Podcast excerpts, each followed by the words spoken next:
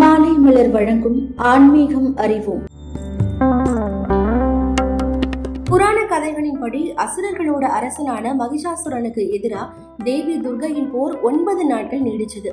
ஒன்பதாவது நாள் தேவி தன்னுடைய சக்தியாலையும் ஞானத்தாலையும் தீமையை வென்றதற்கான முந்தைய நாள் தான் மகா நவமின்னு சொல்லப்படுது.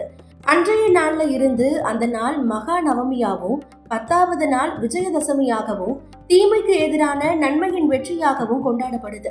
இந்த நாள்ல துர்கா தேவி சரஸ்வதியாகவும் வணங்கப்படுறாங்க. அறிவு மற்றும் ஞானத்தின் தெய்வம்.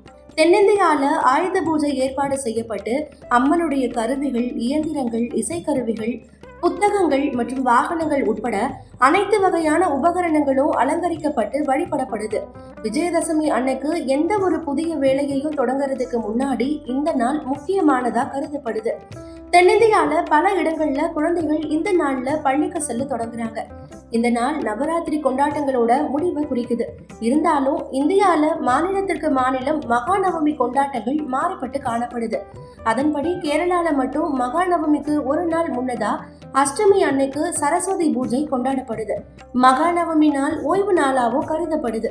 இந்த நாள்ல மக்கள் புதிய செயல்களை தொடங்க மாட்டாங்க. தொடர்ந்து இணைந்திருங்கள். இது மாலை மலர் வழங்கும் ஆன்மீகம் அறிவோம்.